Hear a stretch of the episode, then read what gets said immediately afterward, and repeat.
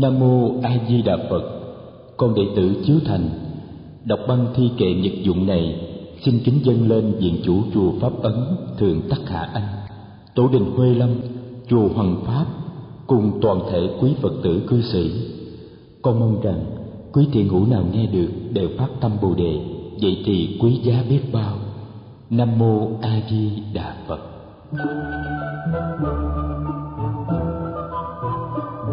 Từng bước nở hoa sen Tác giả Nhất Hạnh Người đọc Chiếu Thành, Diệu Án Cách thức sử dụng Những bài kệ trong tập này đã được thực tập tại làng Hồng trong mùa hè năm 1984. Thiếu nhi cũng như người lớn đã chép tay các bài kệ này để học thuộc lòng. Ta chỉ thực tập được các bài kệ sau khi ta đã thuộc lòng chúng. Khi nâng chén trà lên chẳng hạn, nếu ta có ý thức thì từ các bài kệ sau đây sẽ đến với ta một cách tự nhiên.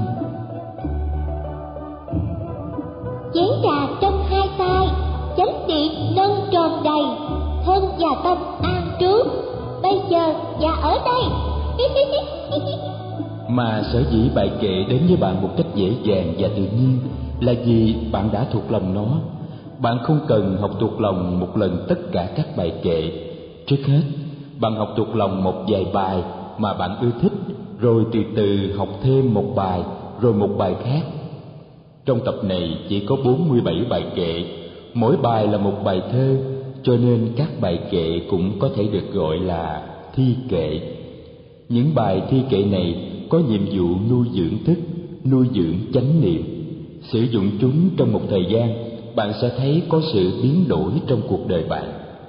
Dần dần, bạn sẽ có chánh niệm trong mỗi tư thế và động tác trong ngày.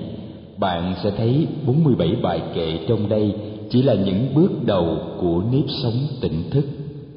Ngày xưa, chỉ là mới hôm qua đây thôi, tại các thiền viện ở việt nam cuốn tỳ ni nhật dụng thiết yếu của thiền sư độc thể biên tập là cuốn sách đầu tiên mà các thiền sinh được học.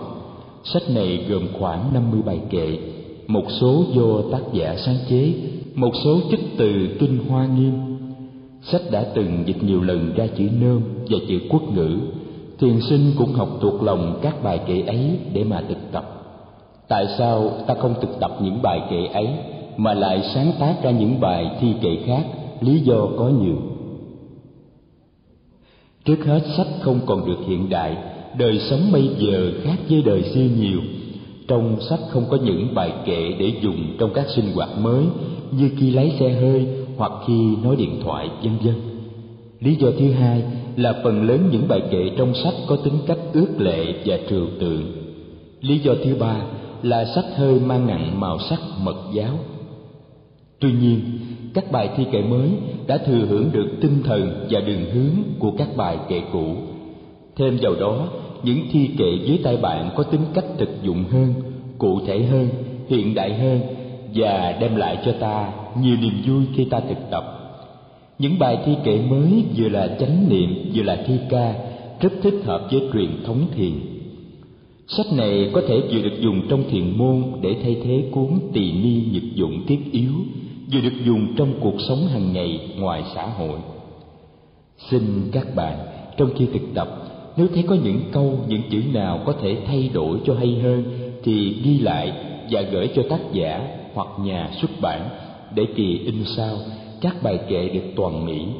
Nếu bạn có sáng tác những bài thi kệ mới, thì cũng xin gửi về cùng với lời bình giải mỗi bài thi kệ trong tập sách này đều đã được bình giải tác giả đã viết những lời bình giải này theo sự yêu cầu của một số hành giả đã từng thực tập tại làng hồng. Rất mong tập thi kệ này trở nên một người bạn thân của quý vị.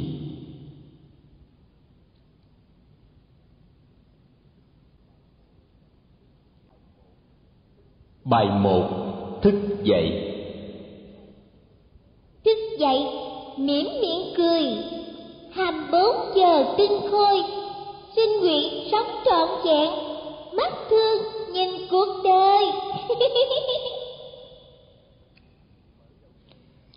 Mở đầu ngày bằng một nụ cười.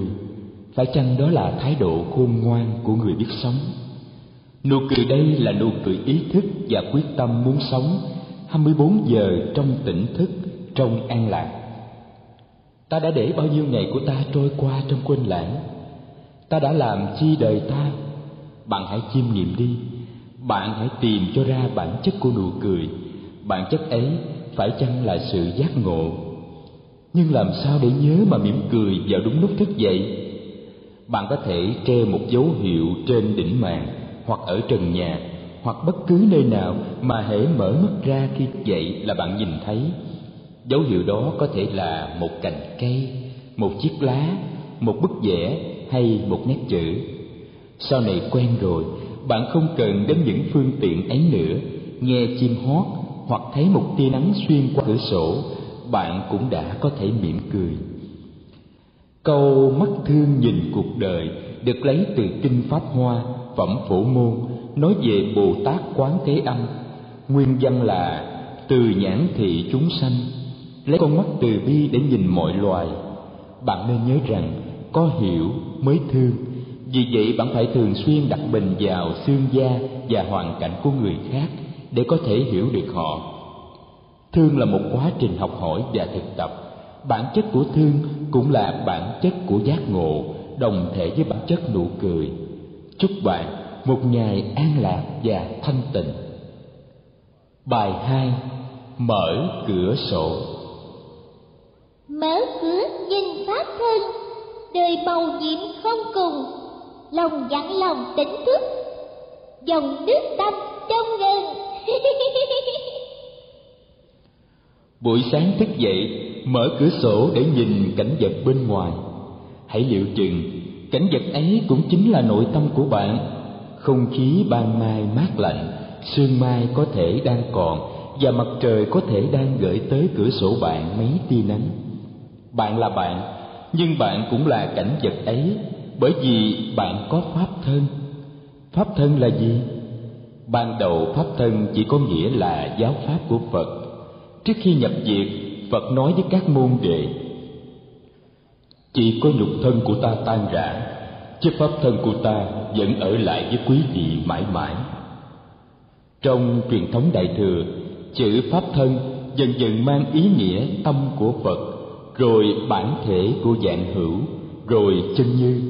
Tất cả mọi hiện tượng như tiếng chim hót, tia nắng ấm, đám mây trắng, cảnh trúc xanh đều là biểu hiện của pháp thân. Hóa thân phật cũng là một biểu hiện của pháp thân, đó là cuộc đời của thích ca mâu ni. Bạn cũng là một biểu hiện của pháp thân, vì vậy bạn cũng cùng một bản chất với mọi màu nhiệm trong vũ trụ mở cửa sổ mà nhìn được vào pháp thân thì bạn sẽ thấy đời màu nhiệm vô cùng. Bạn muốn duy trì cái thấy ấy để ngày hôm nay của bạn được đẹp đẽ và an lạc. Cho nên, bạn tự dặn nên để lòng tỉnh thức. Sống được suốt ngày trong chính niệm, trong tỉnh thức thì tâm bạn là một dòng nước trong không dương vấn phiền não. Bài ba quơ dép đặt chân trên mặt đất là thể hiện thân thân từng bước chân tỉnh thức làm hiển lộ pháp thân. Bài kệ này cũng có thể được sử dụng trong giờ thiền hành. Thần thông là những phép lạ không phải bay trong hư không hoặc đi trên mặt nước mới thực hiện phép lạ. Phép lạ là sự tỉnh thức bước những bước chân tỉnh thức trên mặt đất, ta có thể thấy được tất cả những màu nhiệm của sự sống. Bước được những bước như thế, bạn làm cho pháp thân hiển lộ, đó là thần thông trong khi quơ chân tìm đôi dép, bạn có đủ thì giờ để thầm đọc bài kệ này. Bài bốn dặn nước. Nước từ nguồn suối cao nước từ lòng đất sâu, nước màu nhiệm tuôn chảy ơn nước luôn tràn đầy nước từ đâu mà về tận nhà bếp, phòng tắm và phòng rửa mặt của ta điều đó ta biết, nhưng ta cứ quên hoài nhờ nước mà có rau, có trái, nhờ nước mà có sự sống. Thân ta cũng làm bằng nước đến hơn 75%. Nước có phải là một vị Bồ Tát nuôi sống muôn loài và ân đức của nước đối với ta có phải là luôn luôn tràn đầy? Đọc bài kệ xong rồi, dốc nước rửa mặt, bạn sẽ thấy làn nước trong hơn, mát hơn và màu nhiệm khôn cùng.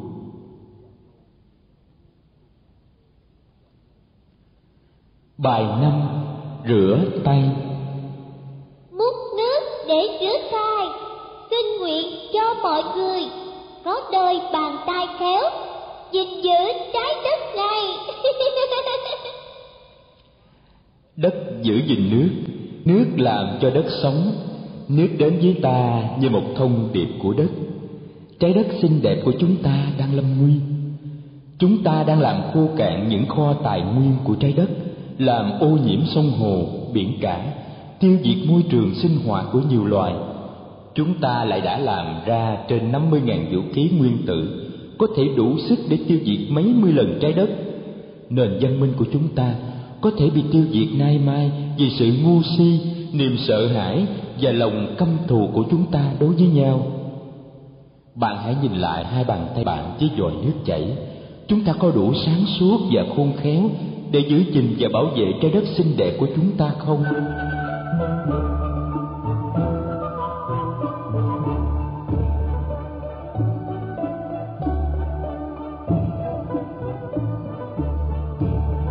6 Xúc miệng, đánh răng. Đánh răng và xúc miệng Cho sạch nghiệp nói năng. Miệng thơm lời chính chữ Hoa nở tự dương tâm. Ta có nhiều thứ kem để đánh răng cho miệng vừa sạch vừa thơm. Nhưng nếu ta không tu tập chính ngữ Thì miệng của ta vẫn không thơm như thường. Ngạn ngữ có câu anh nói thối lắm.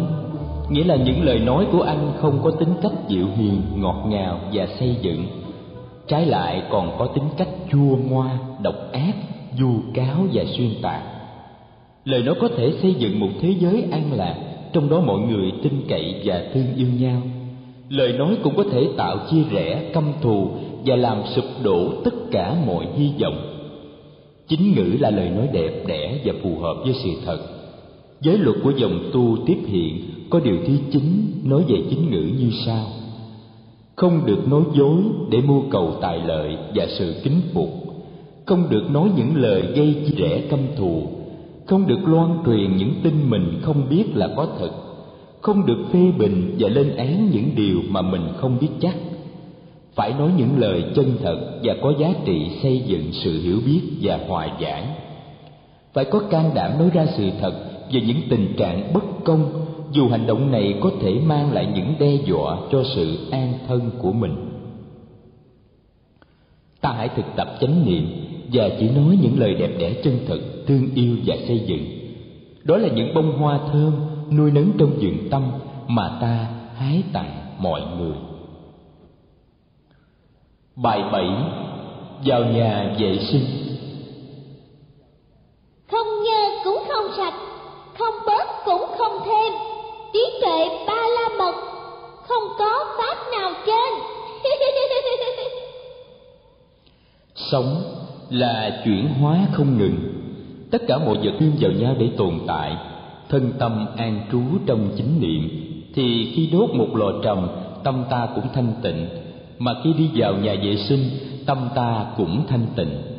Chấp nhận cuộc đời là chấp nhận cả sinh lẫn diệt cả còn lẫn mất cả vui lẫn buồn. Tâm kinh dạy ta rằng, nhìn thấy được thực tướng của dạng hữu, thì không còn thấy có sinh, có diệt, có thêm, có bớt, có nhơ, có sạch, có sắc, có không. Đó là chân lý đã khiến cho bồ tát quán tự tại thoát được ra khỏi mọi khổ đau và ách nạn. Mỗi ngày đọc tụng tâm kinh, bạn có quán chiếu những lời chỉ đại trong ấy không? Hay chỉ đọc tụng ngâm nga kinh như một bản nhạc lễ tâm thương. Bát nhã có nghĩa là trí tuệ giác ngộ. Ba la mật có nghĩa là có năng lực đưa ta qua bờ bên kia, nghĩa là bờ giải thoát giải thoát khỏi ngu muội, sợ hãi và những khổ đau do ngu muội và sợ hãi gây ra. Trí tuệ bát nhã thường được miêu tả như mẹ đẻ ra chư phật. Cho nên kinh nói rằng không có pháp gì cao hơn nữa. Bài tám mặc áo. Cơm ngày hai bữa ơn cày cấy áo mặc bốn mùa nghĩa dệt say.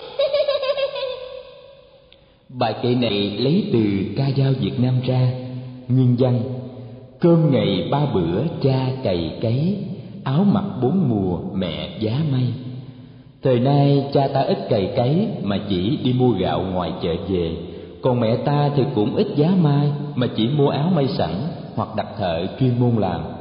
Vì vậy, hai chữ ân và nghĩa đã được đưa vào thay thế cho nghĩa thêm rộng.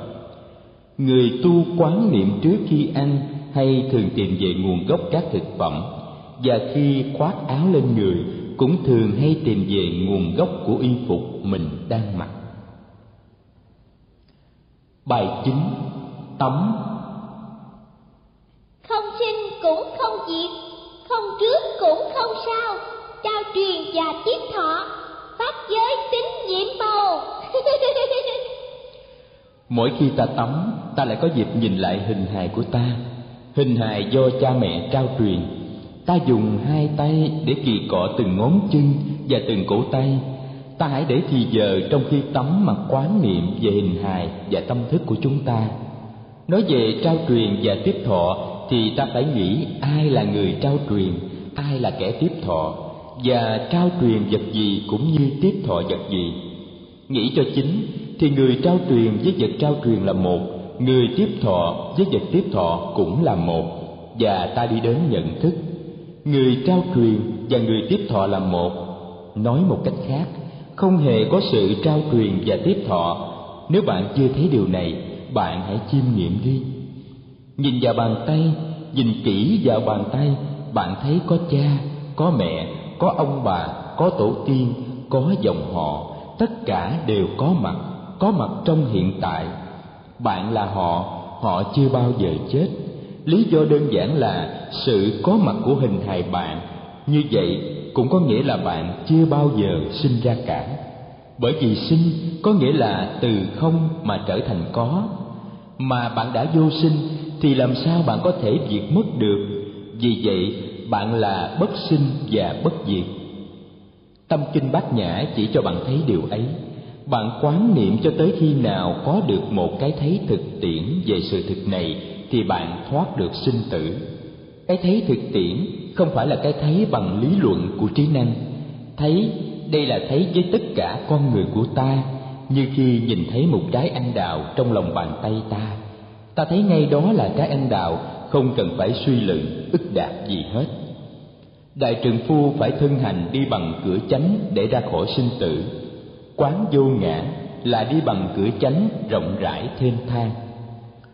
Pháp có nghĩa là vật, pháp giới nghĩa là muôn vật, là lĩnh vực của tất cả các pháp. Pháp giới tính là bản thể của dạng hữu, nó không sinh, không diệt, không trước, không sau bạn không phải là sinh sau để muộn bạn là thực tại vượt ra ngoài không gian và thời gian. Thấy được điều đó là bạn thành công. Bài mười soi gương. Chánh niệm là đài gương gương soi hình tứ đại đẹp nhất là tình thương và cái nhìn rộng rãi. Có thể sáng nào bạn cũng soi gương và vì vậy hay sử dụng tấm kính kia làm đại gương chánh niệm. Đẹp hay xấu là do cách nhìn của kẻ kia. Có khi mũi cao thì cho là đẹp, có khi da sạm thì cho là giòn. Tuy nhiên, an trú trong chánh niệm thì ai cũng trở thành đẹp ra, và cái đẹp ấy gây an lạc hạnh phúc không những cho ta, mà còn cho cả mọi người. Sống thiếu chánh niệm, ta dễ trở thành khô khan và mái móc nụ cười trầm tĩnh và thương yêu bao giờ cũng đẹp đẽ và thường tạo nên những phép lạ. Nhờ có cái nhìn rộng rãi, ta trở nên bao dung và có nhiều thương yêu hơn. Sở dĩ cái khuôn mặt của phật mà đẹp, đó là vì con mắt và nụ cười trên khuôn mặt ấy. Con mắt nhìn bao dung và nụ cười đầy tính từ bi. Tứ đại là những yếu tố phối hợp thành cái mà ta gọi là vật chất, đất nước hơi nóng và không khí. Tru vũ viết về đại như sau cánh hoa là tứ đại, mà tỏa hương tinh thần. Mắt em là tứ đại, mà rạng ngời yêu thương. Tại sao?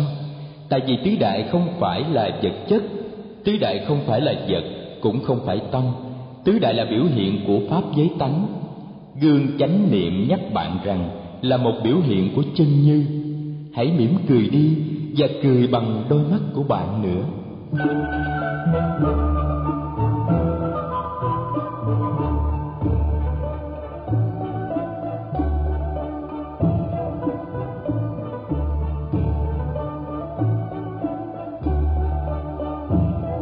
Bài 11 Rửa chân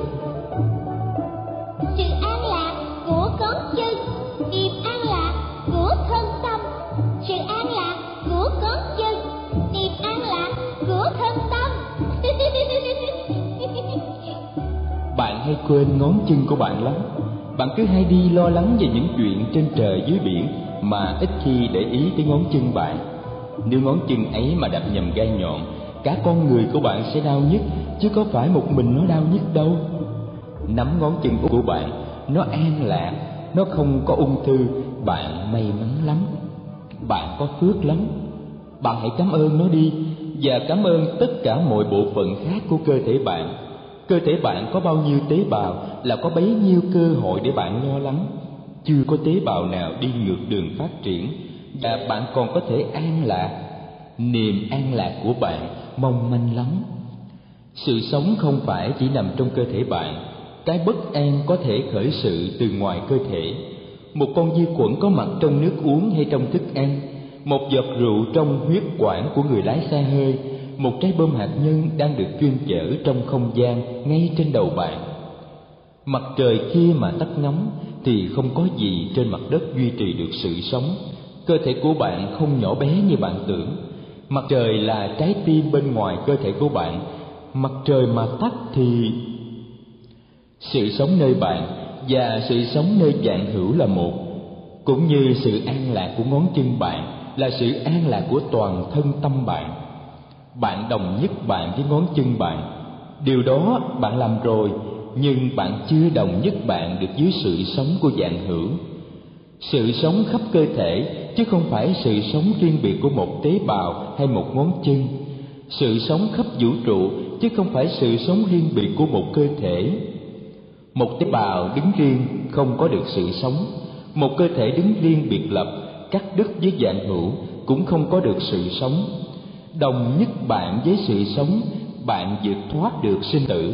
Sinh tử của tế bào sinh tử của ngón chân sinh tử của hình hài.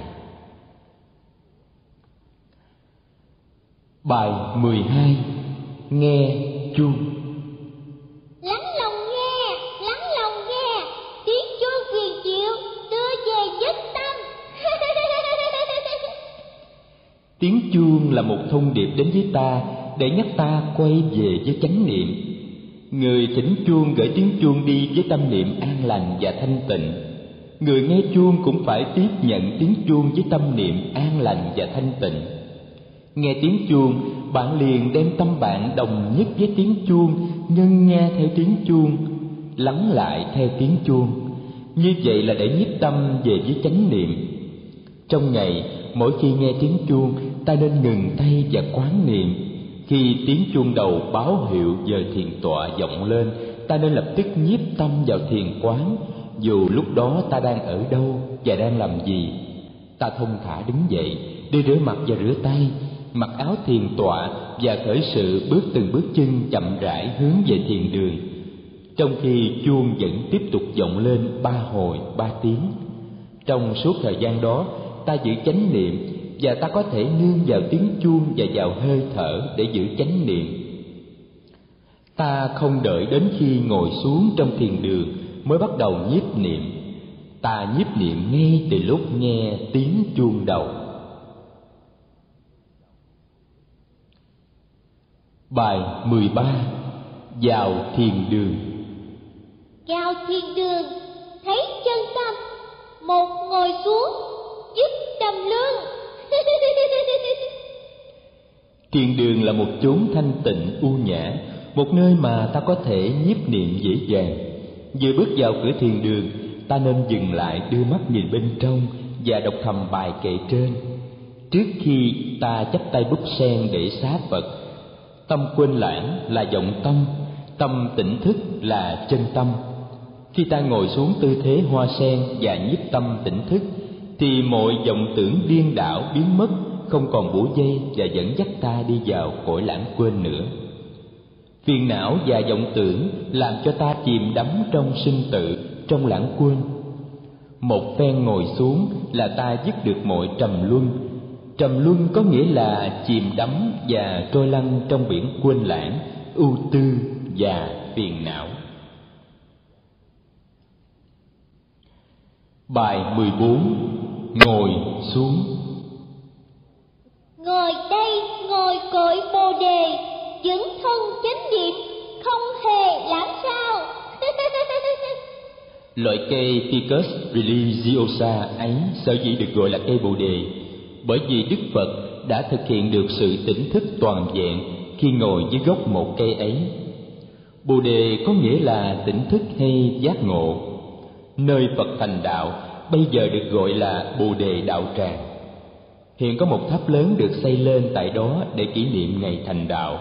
Cây bồ đề vẫn còn đó, xum xuê và đẹp đẽ, tuy chỉ là con cháu của cây bồ đề năm xưa. Trong những năm gần đây, nhiều nước Phật giáo đã đến dựng chùa xung quanh bồ đề đạo tràng, mỗi nước một ngôi. Đứng trước tọa cụ của mình, bạn chắp tay xá rồi thầm niệm bài kệ này trước khi ngồi xuống.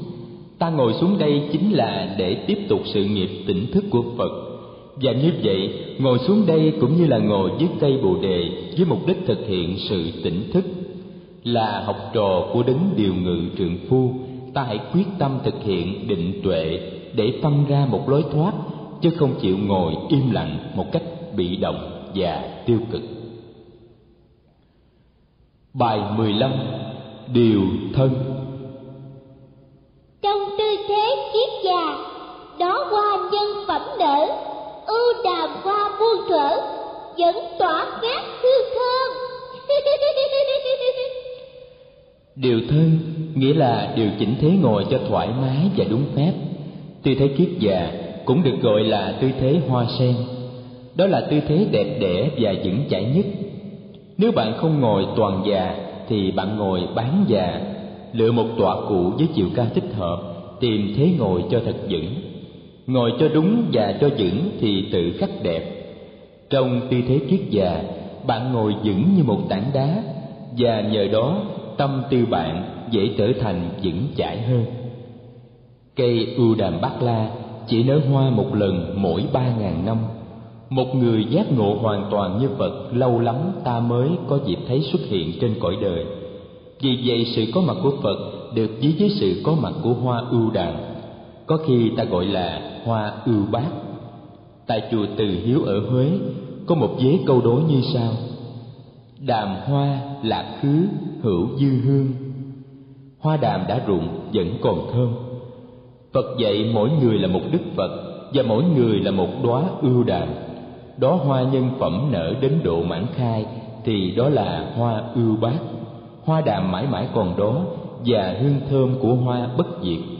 Vấn đề là ta có được khả năng thưởng thức hay không mà thôi.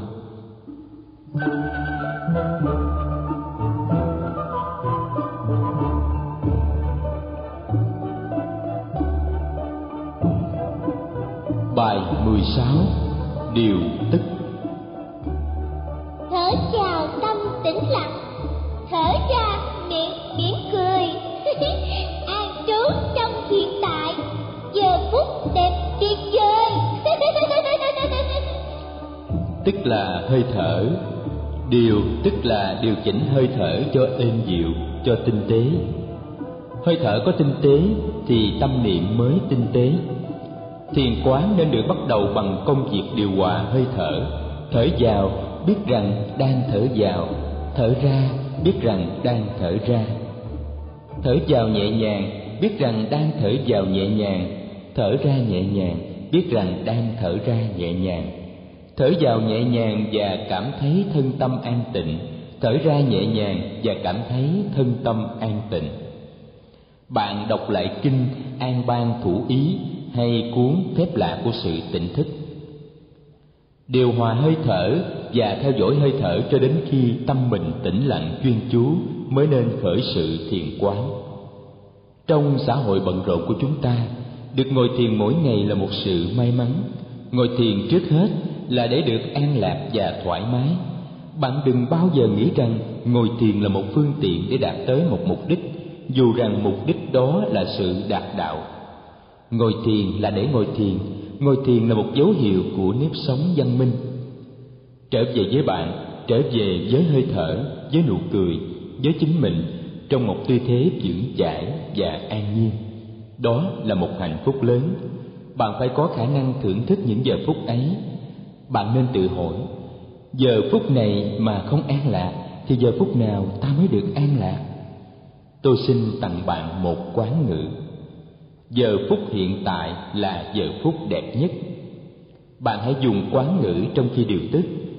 Tôi thở vào an lạc và biết rằng giờ phút hiện tại là giờ phút đẹp nhất. The best moment is now. Đó là câu quán ngữ tôi thường trao cho các thiền sinh ngoại quốc. Chỉ có hiện tại là có thực và chỉ có hiện tại là niên diễn.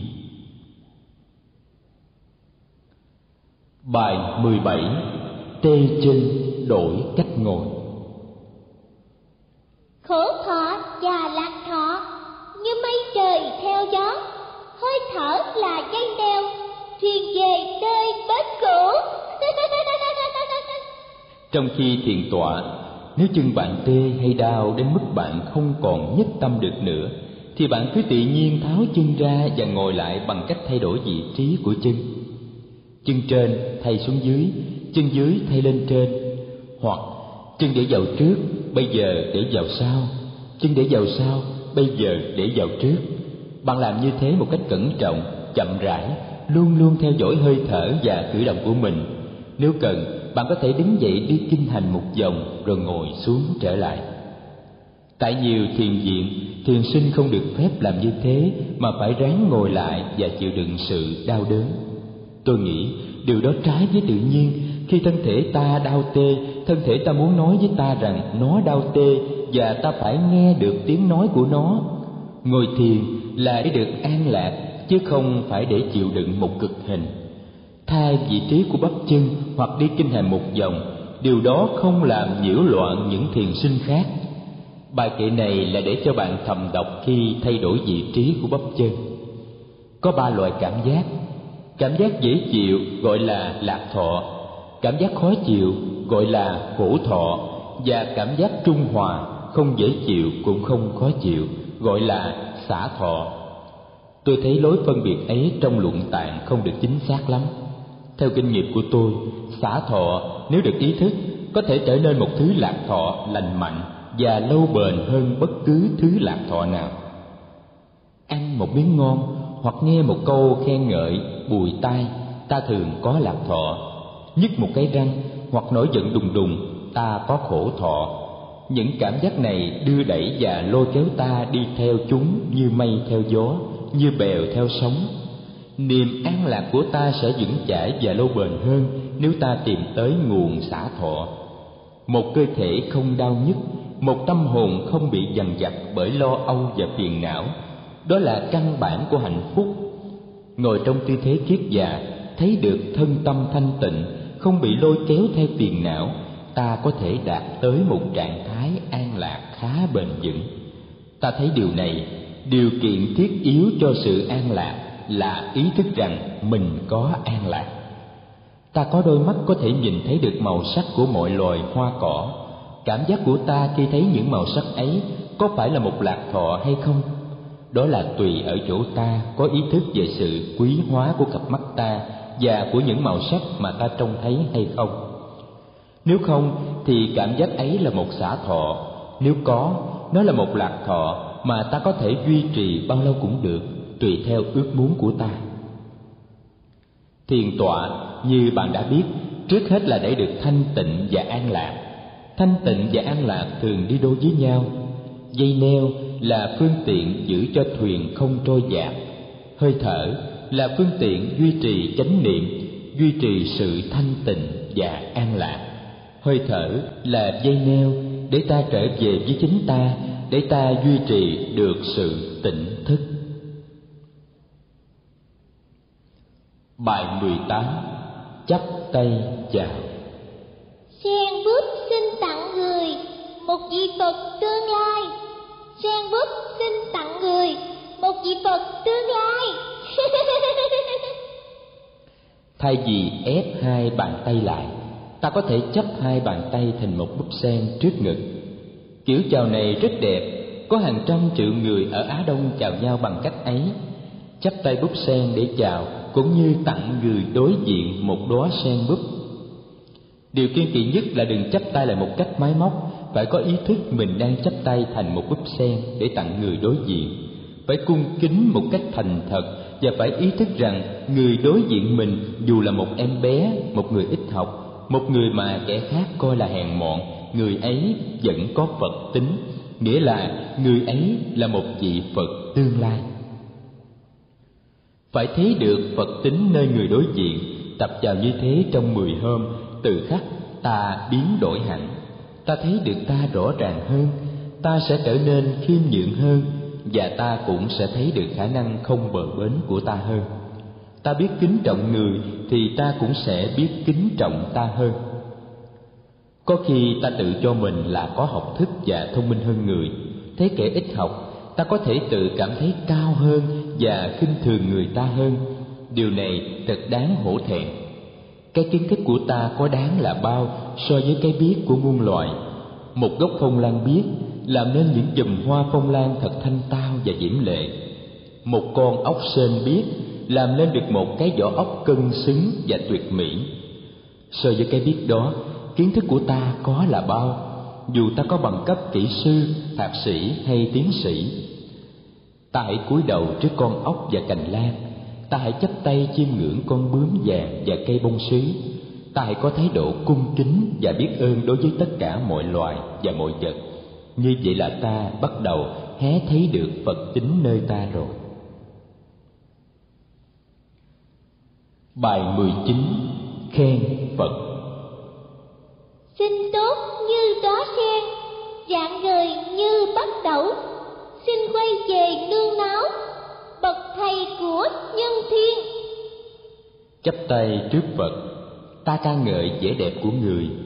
Vẻ đẹp mà chất liệu được tạo dựng bằng tình thương và trí tuệ. Hoa sen vừa tươi mát vừa thanh tịnh có thể ví với tình thương sao bắt đầu là ngôi sao giúp người định hướng đi, có thể ví với trí tuệ?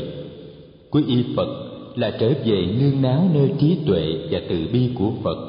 Người là bậc thầy không những cho cõi người mà còn cho cõi trời nữa. Bài hai mươi, dân hương. Hương trước khói trầm sông ngát, kết thành một đóa tường dân đệ tử đem lòng thành kính cúng dường chư phật mười phương.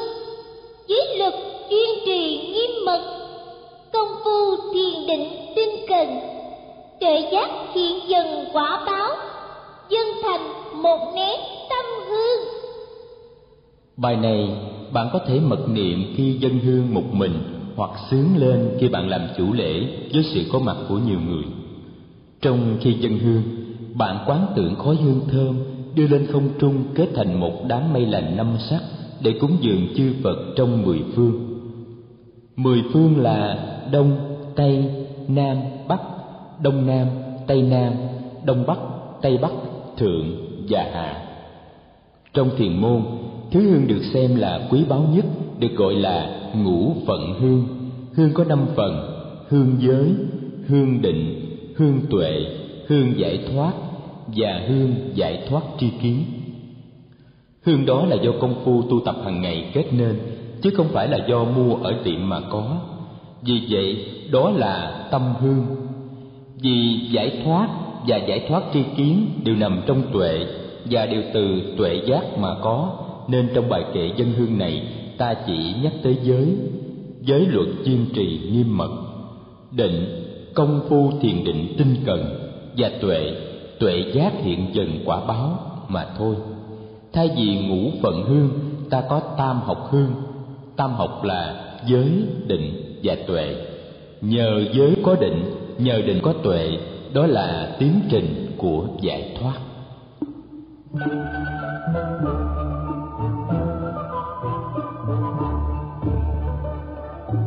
Bài 21 Mở Kinh phần 1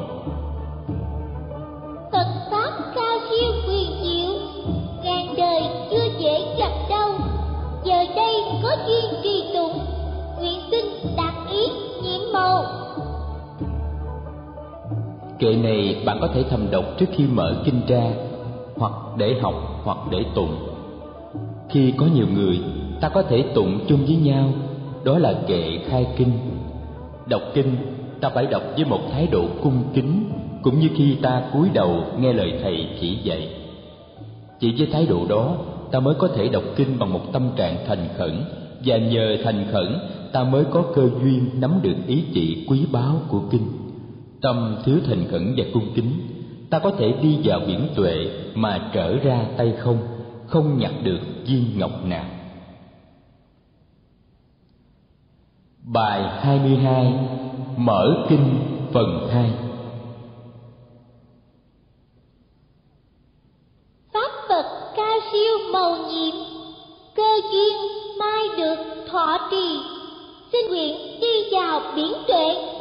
Tinh thông giáo nghĩa, huyền di Đây là một bài kệ khai kinh khác. Bạn chọn bài nào bạn ưa nhất mà dùng? Danh từ thọ trì có nghĩa là tiếp nhận và hành trì. Chữ trì nghĩa là cầm lấy, giữ gìn mà sử dụng.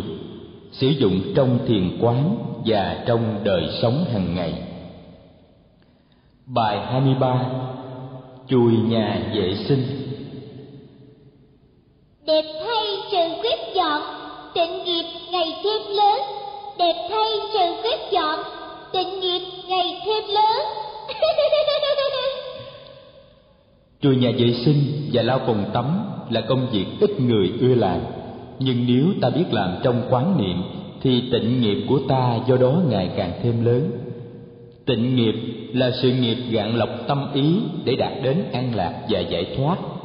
Tịnh có nghĩa là thanh tịnh hóa Chính nhờ chùa nhà vệ sinh mà ta được thanh tịnh Trong nghĩa đen cũng như trong nghĩa bóng Tịnh nghiệp càng lớn khi nhà vệ sinh ta chùi là nhà vệ sinh công cộng.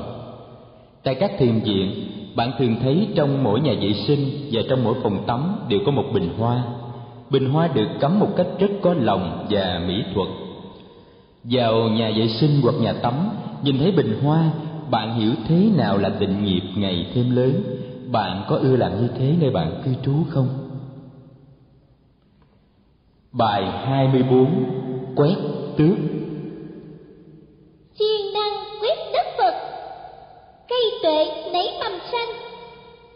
Siêng năng quyết đất phật. Cây tuệ nảy mầm xanh.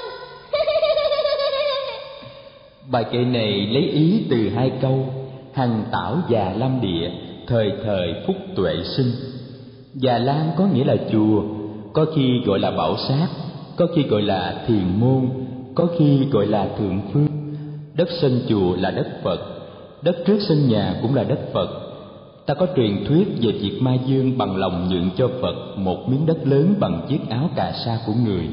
Ma không ngờ chiếc y của phật lớn quá. Đất của ta làm nhà làm sân và cày cấy đều thuộc đất phật. Ngày tết ta dùng cây niêu để nhắc cho ma dương nhớ điều cam kết năm xưa mà đừng xâm nhập vào đất đai nhà cửa của ta. Thật ra đất nào mà ta quét dọn trong quán niệm thì cũng là đất Phật cả, mà thiền quán thì bao giờ cũng làm phát sinh tuệ giác. Bài 25 Dọn thiền đường. Nơi thiền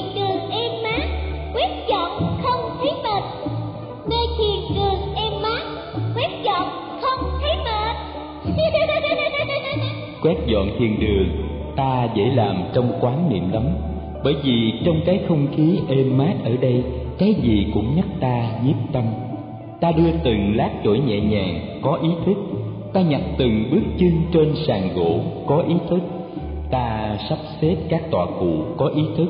Tâm ta tĩnh lặng, lòng ta an lạc, ta làm thông thả. Và trong niềm an lạc ấy, ta không thấy mệt.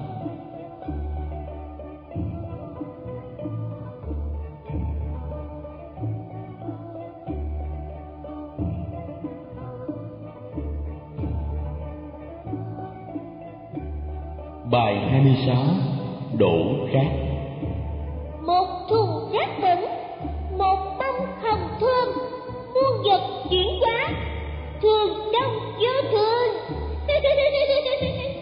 Rác có thể vừa bẩn vừa hôi Nhất là rác hữu cơ. Rác này có thể chất chứa để làm phân xanh mà trồng rau hoặc trồng hoa. Bông hồng thơm và thùng rác bẩn là hai khía cạnh của cùng một thực tại. Không có cái này thì không có cái kia mọi vật chuyển hóa. Bông hồng sau mấy ngày mơn mởn cũng sẽ trở nên một phần của thùng rác. Thùng rác hôi hám sau sáu tháng có thể trở nên chất liệu thơm tho của một bông hồng. Mọi vật chuyển hóa, cho nên ta gọi là vô thường. Cái này thành cái kia cái kia là cái này. Nhìn vào cái này mà thấy được mọi cái kia, đó là nhìn với cặp mắt giác ngộ của một vị bồ tát. Tâm bồ tát không bị lây chuyển vì sự biến đổi, bởi vì bồ tát thấy được cái thường tại trong dạng vật vô thường. Cái thường tại ấy là sự sống không phải của mỗi cá thể, mà trong mọi cá thể.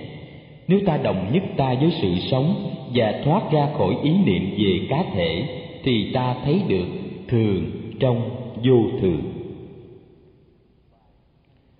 Bài 27 cắt hoa xin cắt một cành hoa, tặng phẩm của đất trời.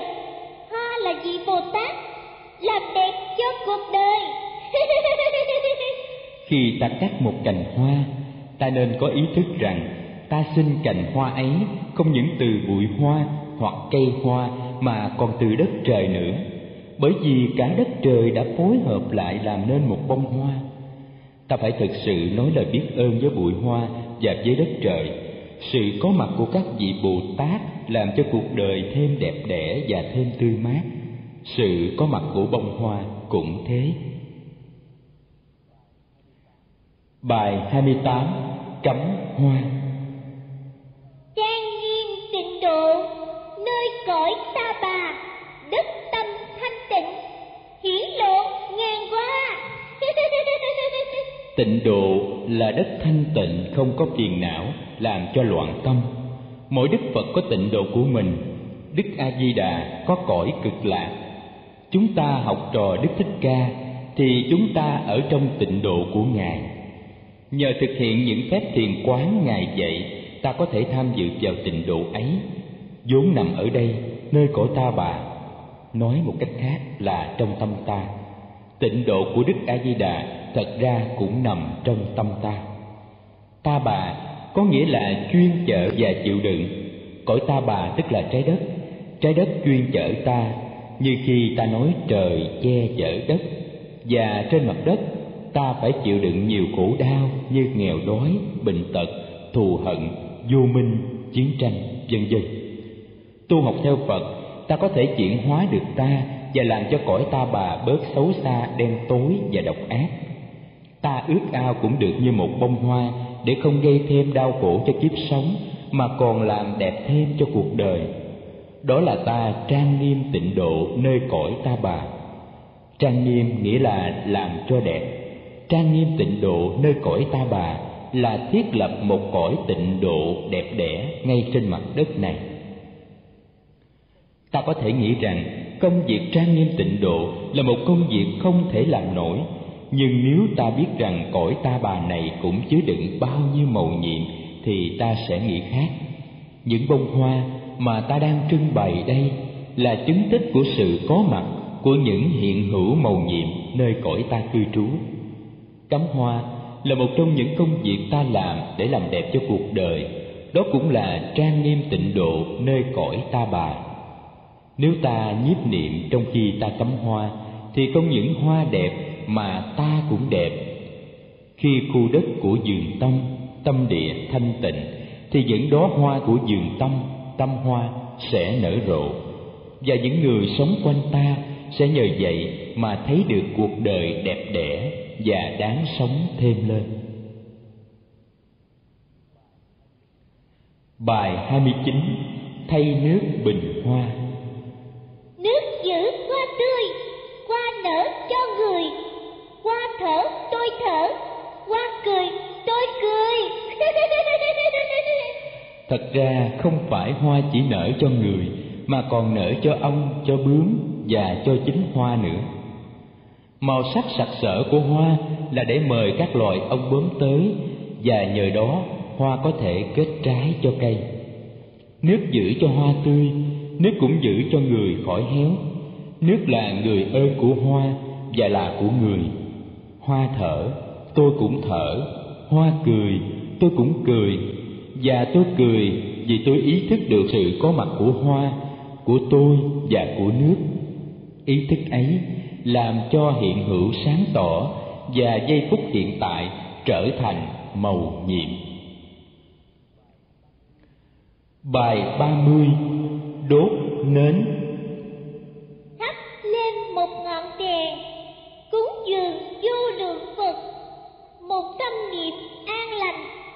Làm rạng người mặt đất. Thắp lên một ngọn hồng lạc để cúng dường Phật. Ta cũng đồng thời thắp ý thức của ta lên cho sáng tỏ. Ý thức ta sáng tỏ, tâm tư ta tỉnh thức, thì màn vô minh và sự quên lãng tự nhiên tan biến và mặt đất sẽ sáng ngời. Một ngọn đèn như thế sẽ sáng không kém ngọn đèn của bà lão hành khất cúng phật năm xưa một ngọn đèn như thế, xứng đáng để được dân cúng lên vô lượng phật và đủ sức soi sáng cho mặt đất này.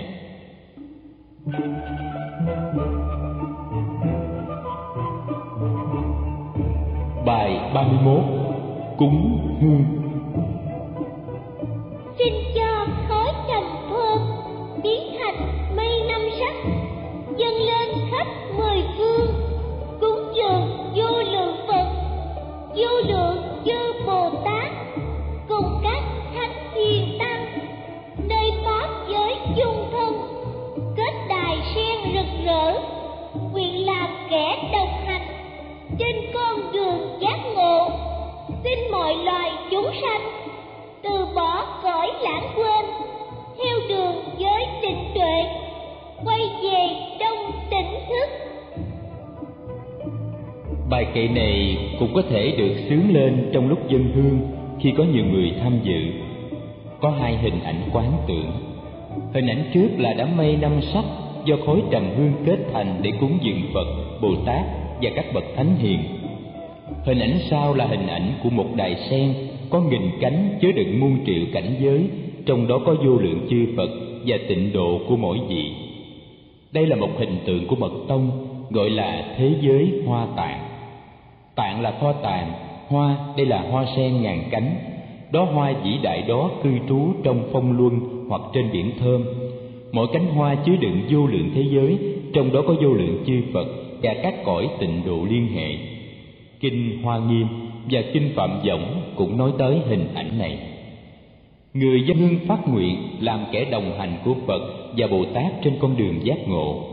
Trong bài Nguyện sinh Tây Phương tịnh độ trung, ta cũng thấy có một câu tương tự.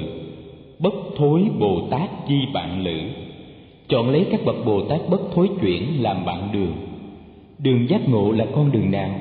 Đó là con đường giới định tuệ.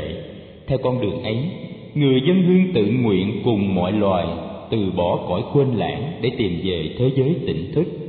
Quên lãng là thất niệm, còn tỉnh thức là thế giới giác ngộ. Bài 32 Bật đèn thức niệm là bóng đêm chánh niệm là ánh sáng đưa tỉnh thức trở về cho thế gian tỏ ràng Cầm lấy nấm điện trên đầu giường hoặc đưa tay lên để mở đèn. Bạn ngừng lại năm mười giây để thầm đọc bài kệ này trước khi bấm đèn hoặc bật đèn. bạn sẽ được đền bù thỏa đáng chánh niệm là một phép lạ. Có chánh niệm, tự khắc mọi vọng tưởng và tạp niệm tan biến như bóng tối tan biến khi ánh sáng có mặt. Sự tỉnh thức của bạn không những sẽ soi sáng cho bạn, mà còn soi sáng cho mọi người chung quanh bạn nữa. Bài 33 Lạc rau Mặt trời xanh rờn, một rổ rau tươi Dạng pháp nương nhau làm nên cuộc đời Câu mặt trời xanh rờn một rổ rau tươi, được lấy từ bài thơ Thơ từng ôm và mặt trời từng hạt của Nhất Hạnh. Chính là mặt trời xanh rờn chứ không phải là rổ rau xanh rờn. Bởi vì màu xanh của lá rau là do ánh sáng của mặt trời mà có. Thiếu mặt trời, không có một loài nào sống được. Lá cây hút lấy một phần ánh sáng chiếu dội trên nó, cất giữ năng lượng đó, rồi rút chất tháng trong không khí mà chế tạo các chất dinh dưỡng cần thiết cho cây như đường và bột. Chất dịch lục tố màu xanh chính là do mặt trời mà có. Vì vậy khi nhìn rổ rau tươi là ta thấy được mặt trời và mặt trời ở đây màu xanh. Nhưng phải nhìn rổ rau tươi ta chỉ thấy có mặt trời ta còn thấy muôn dạng hiện tượng khác ví dụ ta thấy một đám mây. Nếu không có đám mây thì sẽ không có mưa, và nếu không có mưa thì không có nước. Ta biết rằng nếu không có nước thì cũng không có rau, bởi vì không một loài thảo mộc nào mọc được khi không có nước. Đất cũng cần cho rau, tháng khí cũng cần cho rau. Sự có mặt của rổ rau là sự quy tụ của bao nhiêu điều kiện xa gần. Tất cả mọi pháp nương vào nhau mà có mặt tất cả mọi pháp làm ra nhau và có mặt trong nhau. Đó là nguyên lý tương duyên và tương tức của đạo phật. Chữ pháp ở đây có nghĩa là vật, là hiện tượng. Tương duyên là nương vào nhau, có liên quan với nhau, giúp nhau mà tồn tại. Tương tức là có trong nhau, cái này là cái kia. Trong khi lặt rau mà nhìn thấy mặt trời xanh rờn trong rổ rau tươi, bạn thấy được tính cách tương duyên và tương tức của sự vật. Đó là do công phu quán niệm về thực tại duyên khởi.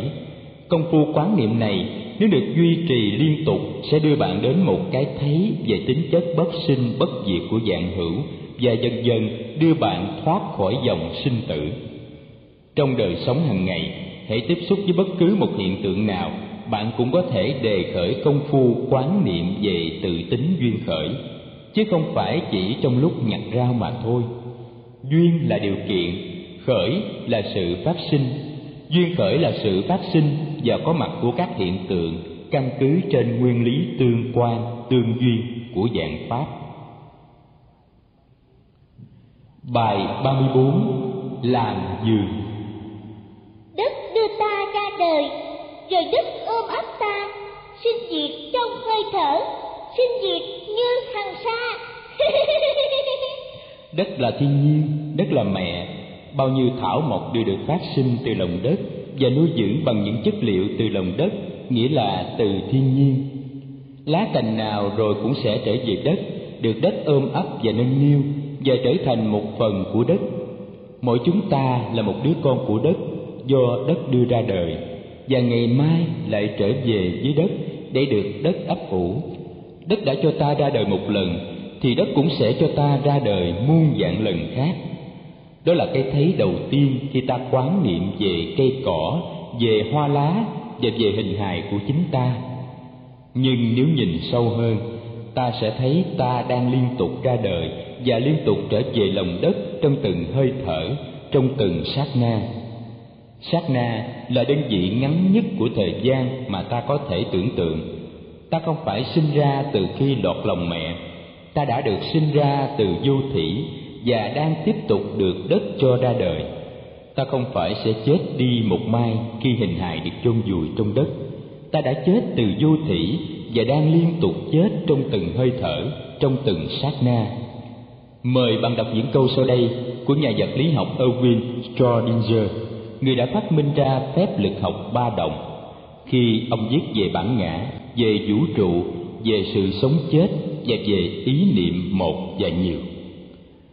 Anh có thể nằm duỗi thẳng tay chân trên đất mẹ, với niềm tin vững chắc rằng anh với đất là một, đất với anh cũng không hai. Anh cũng vững chãi và an toàn như đất, và có thể là vững chãi và an toàn hơn đất cả ngàn lần. Nếu chắc chắn ngày mai anh sẽ trở về đất, thì chắc chắn một ngày mai đất sẽ đưa anh ra đời trở lại, để vật lộn thêm và đau khổ thêm nhưng anh không phải đợi đến ngày mai đâu. Chính hôm nay trong khoảnh khắc này đất đang đưa anh ra đời.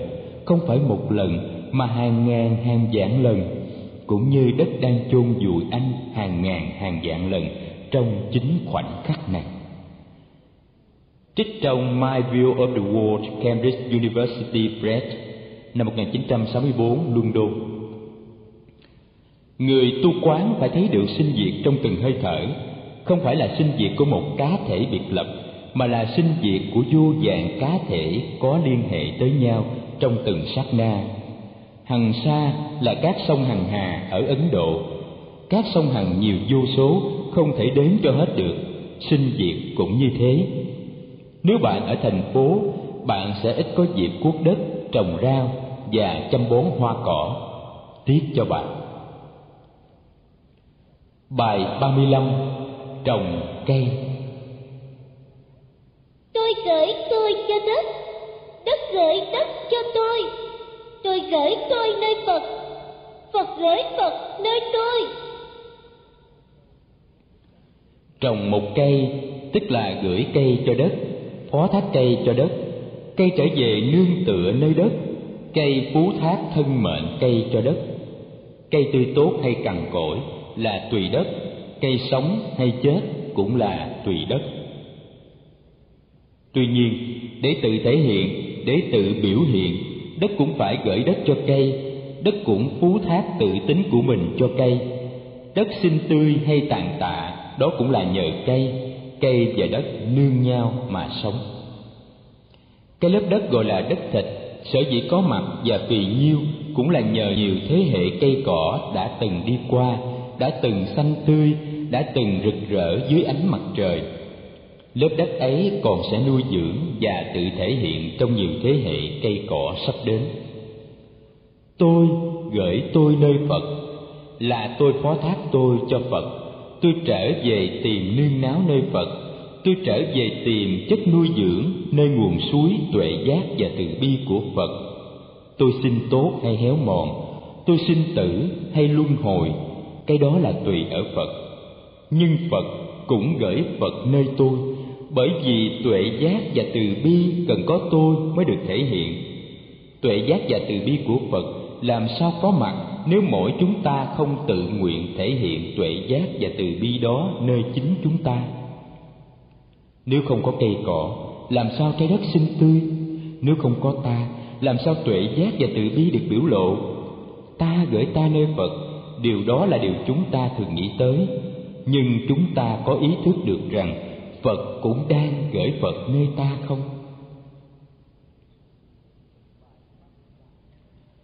Bài 36 Khen Phật. Sen quý nở đài giác ngộ, Hào quang chiếu rạng mười phương.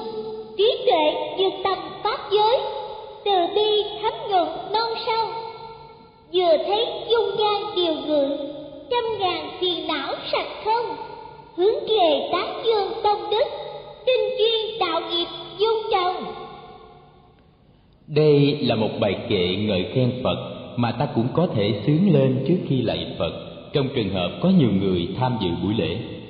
Pháp giới có nghĩa là vũ trụ dạng hữu. Đứng về phương diện bản thể, ta có danh từ pháp giới tính, cùng nghĩa với pháp tính và thật tướng. Dung nhan điều ngự là khuôn mặt của Phật. Phật có mười hai danh hiệu. Đó là Như Lai ứng cúng, chính biến tri, minh hạnh túc, thiện thể thế gian giải vô thượng sĩ điều ngự trượng phu thiên nhân sư và phật thế tôn điều ngự là tiếng rút gọn của danh hiệu điều ngự trượng phu có nghĩa là bậc trượng phu đã làm chủ hoàn toàn được thân tâm có khi được gọi là điều ngự sư thấy nụ cười của phật là bao nhiêu phiền não sầu muộn tan biến nơi ta. Tán dương trí tuệ và từ bi của phật, ta nguyện dung trồng đạo nghiệp của ta cho tinh chuyên, đêm cũng như ngày. Đạo nghiệp là sự nghiệp giác ngộ. Bài 37 tưới cây. Nước mát và mặt trời cùng làm nên màu xanh, cam lộ của bồ tát rót xuống nơi sa mạc thành biển xanh mong mênh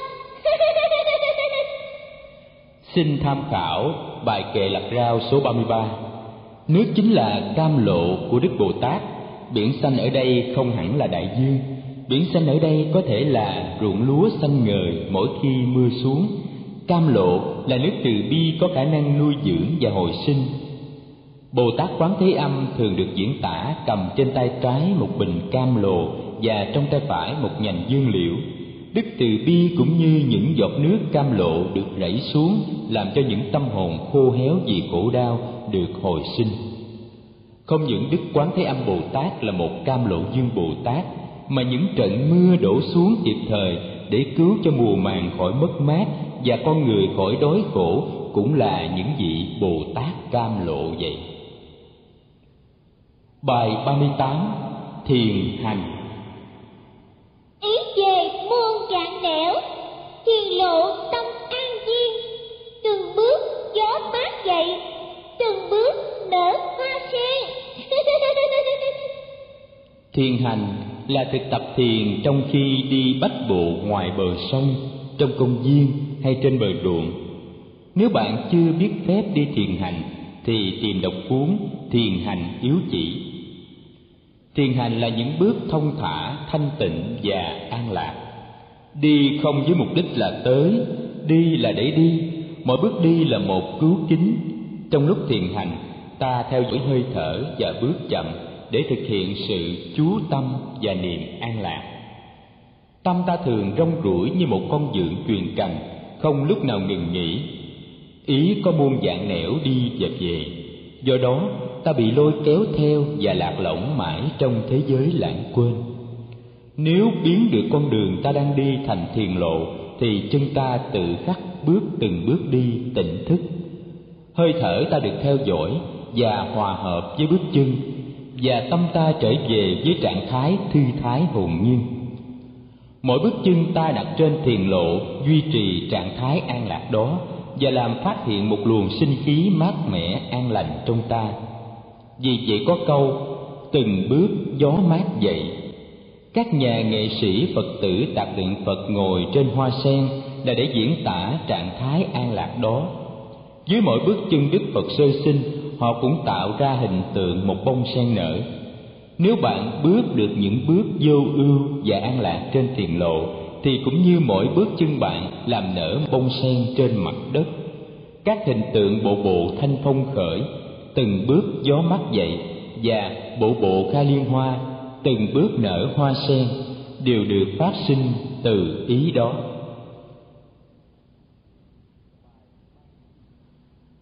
Bài 39 Uống trà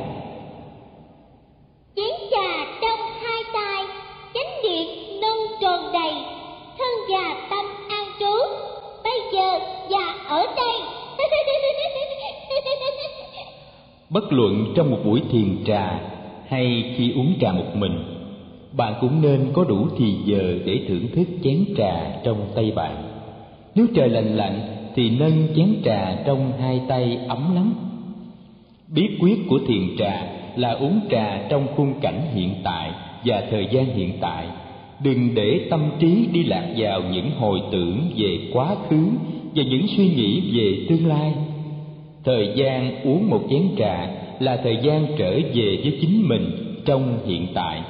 Nhận thức được sự quý giá của một thời gian như thế, đó là thiền trà, đó là đưa trà lên địa vị cao nhất của nó. Trà lên tới địa vị cao nhất thì người uống trà cũng lên tới địa vị cao nhất.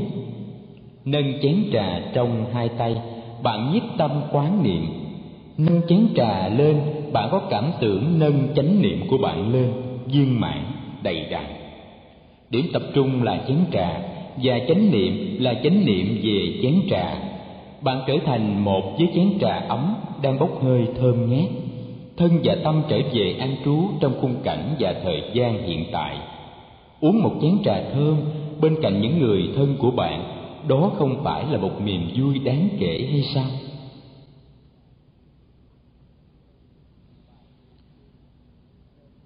Bài 40 Nâng bát cơm Ai ơi nâng bát cơm đầy Dẻo thơm một hạt Đắng cay muôn phần Bài kệ này là một câu ca dao Việt Nam mà nhiều người thuộc lòng.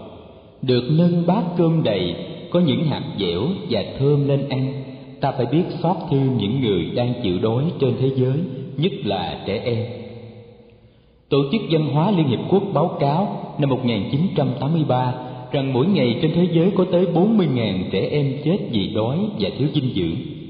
Mỗi ngày, con số đó làm chấn động tâm hồn chúng ta mỗi khi chúng ta nghĩ tới. Bát cơm thơm và dẻo này ngon thật đó, nhưng cũng cay đắng trăm phần. Nâng bát cơm, ta nhớ tới đất mẹ, ta nhớ tới người làm ruộng, và ta nhớ tới biết bao tấn kịch thảm thương do sự thiếu ăn gây ra. Các bạn sống ở Âu Châu chắc thường được ăn gạo thơm Thái Lan. Đã đành trẻ em và người lớn ở Việt Nam ít người được nếm thứ gạo ngon này, nhưng ngay trẻ em ở Thái Lan, trừ con nhà giàu, hầu hết cũng đều không được ăn gạo ấy. Các em ăn gạo xấu, rẻ tiền, còn gạo này là để xuất cảng bán mà lấy ngoại tệ. Hiện có những bà mẹ không đủ sức nuôi con đã đem con đi bán cho nhà có ăn. Trước bữa ăn, ta chấp tay quán niệm và dạy cho thiếu nhi quán niệm. Ta thở ra thở vào ba lần, chậm rãi, có ý thức, rồi thầm đọc bài kệ này. Bài kệ sẽ giúp cho tâm hồn ta giữ được sự lành lặn. Có thể một ngày nào đó, ta sẽ quyết định sống đơn giản lại để có thêm thì giờ và tâm lực để làm một cái gì mà thay đổi tình trạng bất công hiện nay.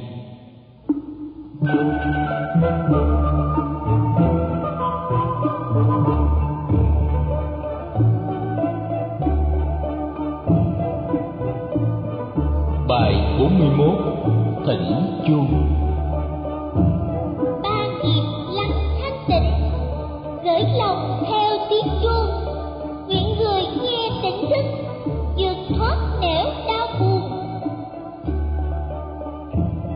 Thay vì nói đánh chuông. Ở tiền môn người ta nói là thỉnh chuông. Thỉnh là mời, thỉnh chuông là mời chuông lên tiếng. Trước khi thỉnh chuông, bạn đứng trước chuông. Nếu là chuông báo chúng Hoặc ngồi trước chuông Nếu là chuông gia trị chắp tay thở ra thở vào ba bận để nhiếp tâm rồi đọc bài kệ này. Xong rồi bạn cầm lấy dùi chuông lên và giữ ý thức về tư thế của bàn tay và của dùi chuông. Bạn thức chuông trước khi thỉnh chuông. Thức có nghĩa là đánh thức, nghĩa là đặt nhẹ dùi chuông vào dành chuông và dí sát vào đó để chuông phát ra một âm thanh nhẹ. Âm thanh này báo trước cho mọi người rằng sẽ có một tiếng chuông lớn vọng lên.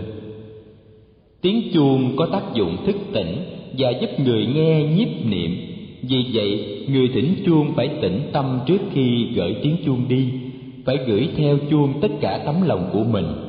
Ba nghiệp phải thanh tịnh và hòa hợp với nhau. Ba nghiệp là thân, ngữ và ý. Cả ba đều thanh tịnh mỗi khi gửi tiếng chuông đi. Người nghe chuông sẽ nhờ vậy mà tỉnh thức và vượt thoát cõi đau buồn. Bài 42 Hồi hướng và phát nguyện. Trì thuyết kinh tham diệu Tạo công đức vô biên. Đệ tử xin hồi hướng Cho chúng sanh mọi miền Pháp môn xin nguyện học Ông nghĩa xin nguyện đền Phiền não xin nguyện đoạn Phật quả xin chứng nên. Bài kệ này được sử dụng sau khi tụng kinh hoặc tụng giới. Nếu là trường hợp tụng giới thì bạn đổi chữ kinh ở đầu thành chữ giới, trì thuyết giới thâm diệu. Công đức trì kinh và thuyết giới là công đức trí tuệ. Công đức này quan trọng hơn mọi công đức khác bởi vì nhờ sự thông đạt và hành trì theo kinh và giới mà ta tìm được lối đi cho ta và cho mọi người nội dung bốn câu chót là tứ hoàng thệ nguyện tức là bốn lời nguyện lớn. Câu ân nghĩa xin nguyện đền đã đến thay thế cho câu chúng sanh vô biên thệ nguyện độ. Câu ân nghĩa xin nguyện đền có ý nghĩa rộng rãi hơn và cũng khiêm nhượng hơn câu chúng sinh vô biên thệ nguyện độ. Ân nghĩa có bốn thứ. Ơn cha mẹ sinh dưỡng, ơn sư trưởng giáo huấn, ơn bạn bè nâng đỡ ơn chúng sinh tương liên, tương quan. Ta mang ơn mọi người và mọi loài. Ta nguyện đền ơn ấy bằng cách sống một đời sống xứng đáng có tình thương và có trí tuệ. Ta làm tất cả những gì ta có thể làm để giúp đỡ và cứu độ mọi người và mọi loài.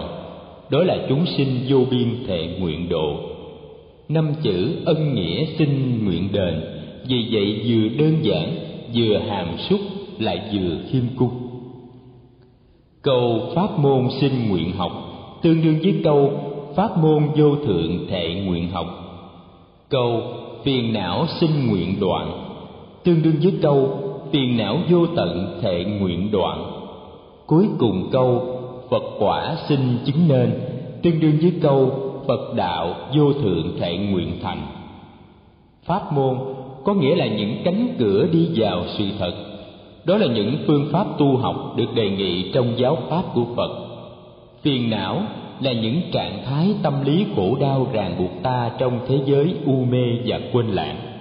Có hàng trăm loại phiền não, những sợi dây phiền não bền chắc nhất là vô minh, tham đắm, giận hờn, tự kiêu, nghi kỵ và thành kiến. Phật quả là những hoa trái giác ngộ do sự tu tập đưa đến.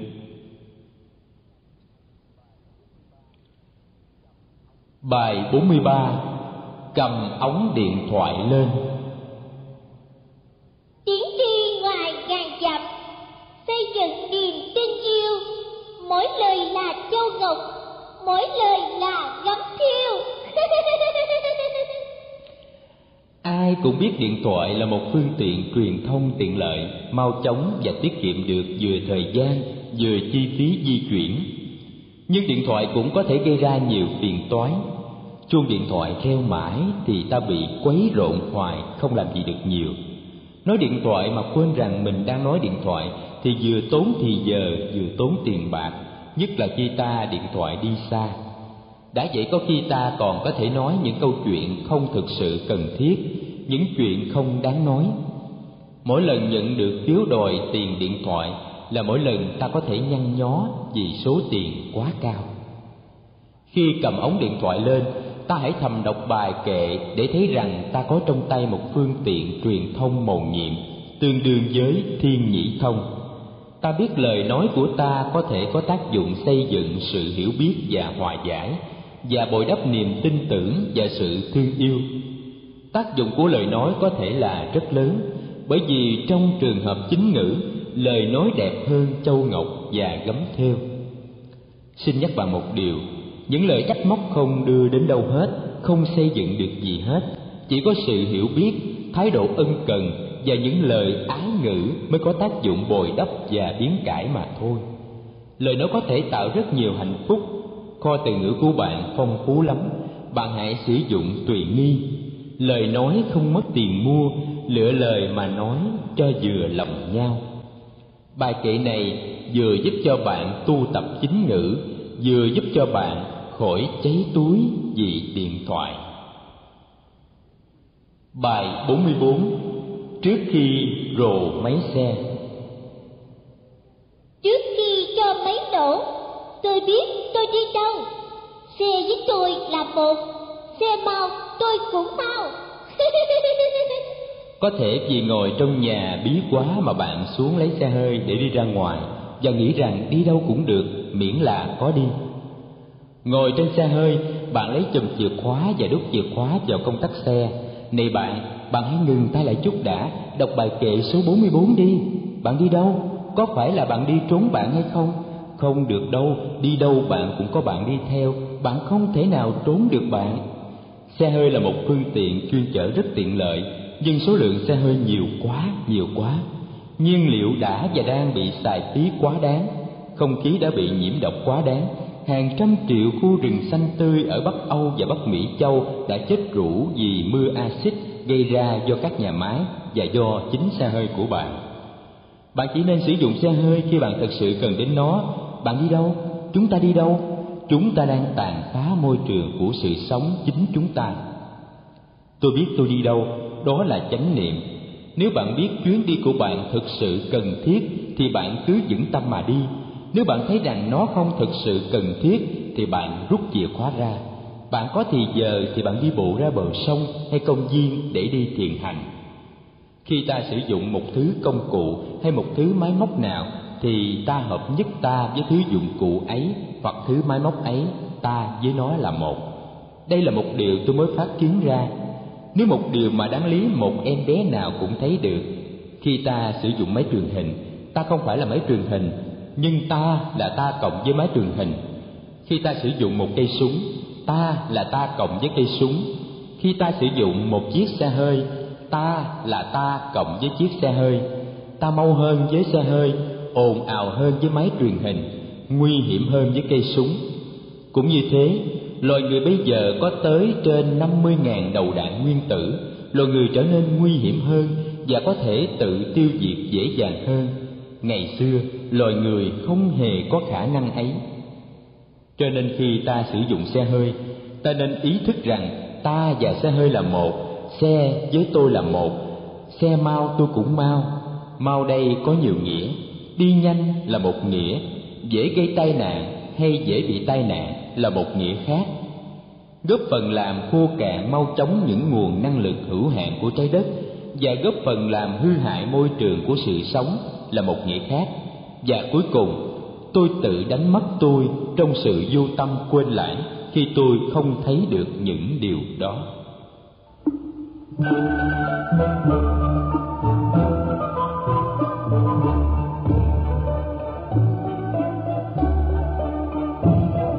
Bài 45 Nhìn bàn tay.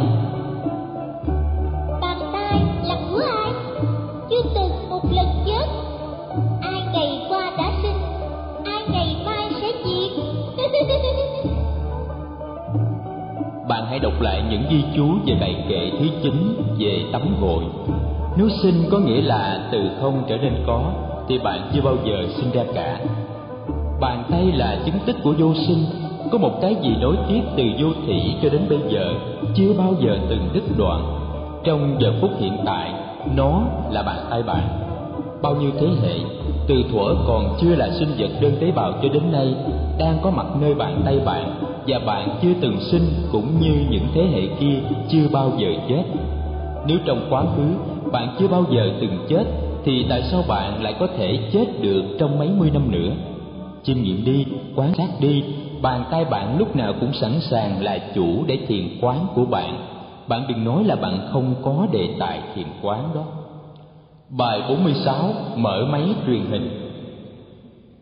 Tâm là máy truyền hình Có muôn ngàn nút bấm. Chọn thế giới an lành Cho tươi vui cuộc sống. Tâm là nhận thức.